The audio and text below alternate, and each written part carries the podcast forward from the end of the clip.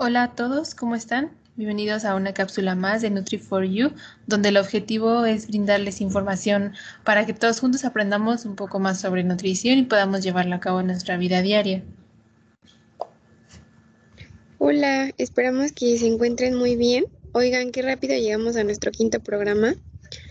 Hoy continuaremos con el episodio pasado en el que hablamos un poco acerca de la importancia de la alimentación, mitos y verdades y la importancia y los beneficios de la alimentación correcta en el deporte. Hola a todos. Oye, Claudia, que tú fuiste la que tuvo este tema la vez pasada, cuéntanos de qué tratará el programa de hoy. Hola a todas. Y el día de hoy terminaremos, como ya lo dijeron, con el programa de alimentación en el deporte.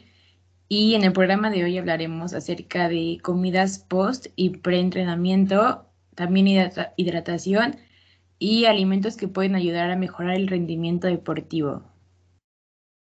Wow, estos son temas muy importantes para la audiencia que realizan algún deporte. Cuéntanos un poquito más, Clau, ¿qué es eso de la comida post-entrenamiento y preentrenamiento? Bueno, estas comidas son importantes porque ayudan a tener un buen rendimiento y recuperación antes, durante y después de hacer algún deporte o actividad física. Las comidas preentrenamiento son las que se realizan antes de comenzar con nuestra actividad física y se recomienda que sea algo ligero, que aporte energía suficiente y consumirla aproximadamente una hora antes de hacer la actividad o deporte para que no te sientas muy lleno y puedas realizar el entrenamiento de manera adecuada. Se sugiere que sea una combinación de carbohidratos y lípidos, esto porque, como lo comentamos en el programa pasado, los carbohidratos nos dan energía para realizar nuestras actividades y los lípidos nos dan saciedad. Además, retrasan la absorción de los carbohidratos, lo que nos dará energía durante todo el entrenamiento. Y una opción rápida podría ser pan tostado con manzana y crema de cacahuate. Y ahí tenemos los hidratos, que sería el pan y la manzana, y las grasas o lípidos, que sería la crema de cacahuate. Y para la comida post-entrenamiento, que es después de que se entrena, es importante realizarla lo antes posible para la reparación del músculo. Y lo que se sugiere para después de entrenar es combinación principalmente de proteínas con carbohidratos, pero también puede agregar algo de lípidos. Por ejemplo, puedes hacer un sándwich de pollo con aguacate. Y ahí ya llevas la proteína, que es el pollo, los hidratos de carbono, que sería el pan del sándwich, y la grasa, que es el aguacate. Ya se me antojó lo que acabas de decir de comer, pero además es algo súper sencillo y rápido de preparar. Oye, Clau, ¿y de la hidratación qué onda? Porque también es algo fundamental y que algunas veces olvidamos o le damos menos importancia. Así es, la hidratación es fundamental para tener un adecuado rendimiento en los entrenamientos. Y la mayoría de los deportistas que no tienen un seguimiento adecuado o los que no son profesionales tienden a deshidratarse, especialmente en esta temporada de calor. Y bueno, para empezar, cada persona necesita agua según su peso o las kilocalorías que se consuman. Pero en el deportista estos requerimientos aumentan debido a que al entrenar se pierde agua por medio del sudor. Y aquí hago un paréntesis. Sí, al sudar lo que se pierde es agua y electrolitos, no grasa como muchas personas lo creen. De que me compro un plástico para correr porque sudo más y pierdo más grasa. Y eso no es así, lo que pierdes es solo agua. Pero bueno, ya, continuemos. Al igual que la alimentación, se debe llevar una hidratación adecuada antes, durante y de realizar algún entrenamiento. Pero igual esto dependerá de cada persona, del clima, el deporte que realicen, la duración y el peso. Pero pues de manera general, todo el día debemos de tomar agua y aquí nos centraremos durante el entrenamiento, que es común que nos olvidemos de tomar agua y esto nos puede ocasionar deshidratación. Y esto se va a ver reflejado como mareos, vómito, bajo rendimiento a la hora de entrenar y sudoración excesiva. Por lo que es importante dar pequeños tragos de agua cada 15 minutos aproximadamente. Y después de entrenar están las famosas bebidas isotónicas como Gatorade, que sirven para reponer los electrolitos que perdemos durante los entrenamientos. Pero igual aquí debemos saber cuál es mejor para nosotros. Por ejemplo, si hago una actividad que no es principalmente anaeróbica, y por poco tiempo, como si solo fui al gym a hacer pesas o algo así, lo más apropiado sería consumir alguna bebida que sí reponga esos electrolitos que perdimos al momento de sudar, pero que no aporte azúcar. Una buena opción sería el electrolit, porque solo aporta los electrolitos, pero no aporta azúcar. Pero del contrario, si hago una actividad anaeróbica por más tiempo, o sea, como si voy a correr 2 horas, o si voy a nadar o andar en bicicleta, sí podría consumir una bebida con azúcar, como Gatorade, porque esas actividades terminan con la reserva de glucógeno muy rápido y es importante de reponer, además de electrolitos, reponer esa glucosa que se pierde.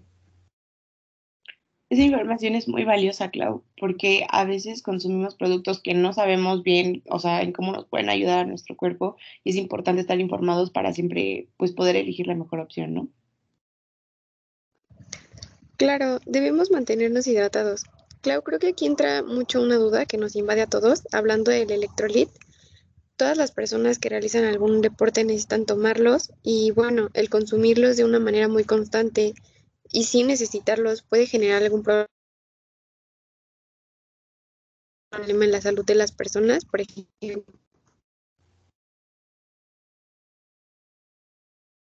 Bueno, sí, esto dependerá mucho de cada persona y del clima, o sea, en el que se encuentre, porque no es lo mismo hacerlo aquí en la Ciudad de México, que ahorita estamos 25, 27 grados, a hacerlo ya en el norte, tipo Monterrey, que la temperatura llega hasta los 40 grados.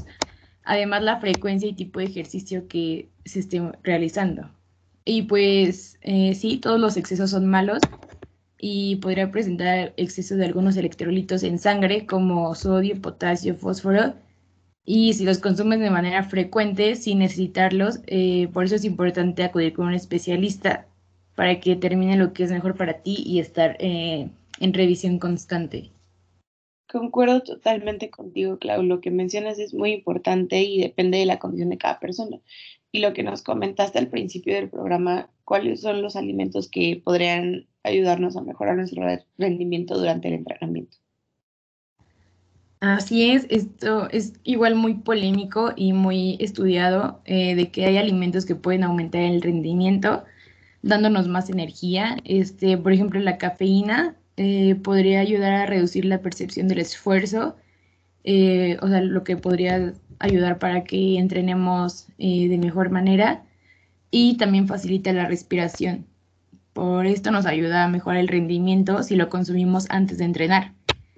Otro podría ser el té verde, que nos ayuda, que no ayuda como tal a mejorar el rendimiento, pero nos puede ayudar a estimular el sistema nervioso, también estimula la musculatura y el centro de respiración.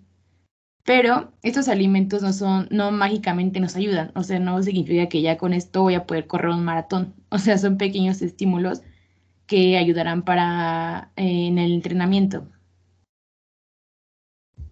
Qué interesante lo de estos alimentos. En general, creo que toda esta información es muy interesante y es todo un mundo de información por contestar todas nuestras preguntas y por contarnos y ayudarnos para que nosotros podamos entender mejor este tema. Esta semana nos hicieron saber todas sus dudas acerca de este tema a través de nuestra página de Instagram. Y bueno, algunas de las preguntas son: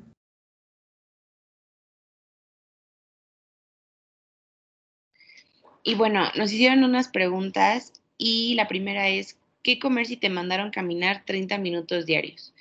Es importante saber que los carbohidratos nos dan energía para que el cuerpo funcione y las frutas nos dan energía al instante. Entonces, sería bueno comer una fruta como una manzana o un plátano antes o después de hacer una caminata para poder recuperar la energía que gastamos.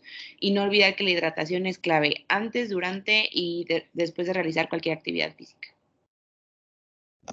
Y bueno, aquí otra pregunta que nos hacen es si debería de consumir mucha proteína para hacer músculo o mucha proteína al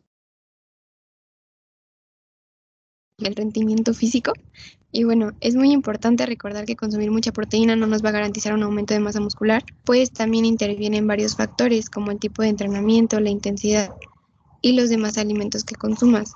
Por eso es recomendable que vayas con un nutriólogo para que dosifique correctamente la cantidad de proteína que debes consumir, tomando en cuenta todos los factores que ya mencioné.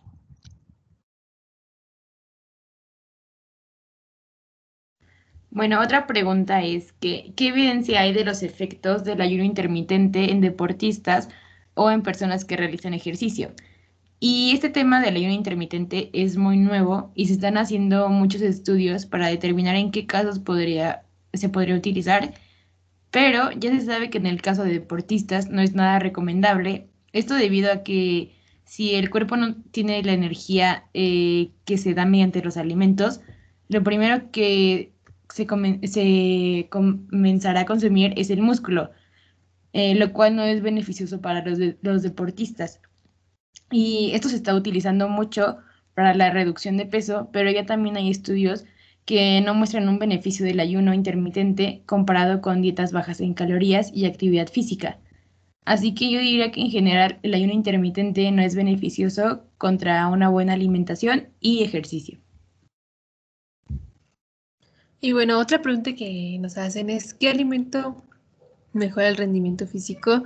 Y la respuesta es que no hay ningún alimento en específico que pueda mejorar el rendimiento físico. En realidad, para poder tener un rendimiento mayor, se necesita una alimentación integrada, que quiere decir que cumpla con todos los grupos de alimentos, que esté adecuado a tu requerimiento y en cuanto a macronutrientes y micronutrientes, tenemos que asegurar que estés cumpliendo con ellos. En conclusión, pues una alimentación adecuada con lo que había mencionado anteriormente, tanto en requerimiento, calorías y macronutrientes y micronutrientes, nos ayuda al rendimiento físico.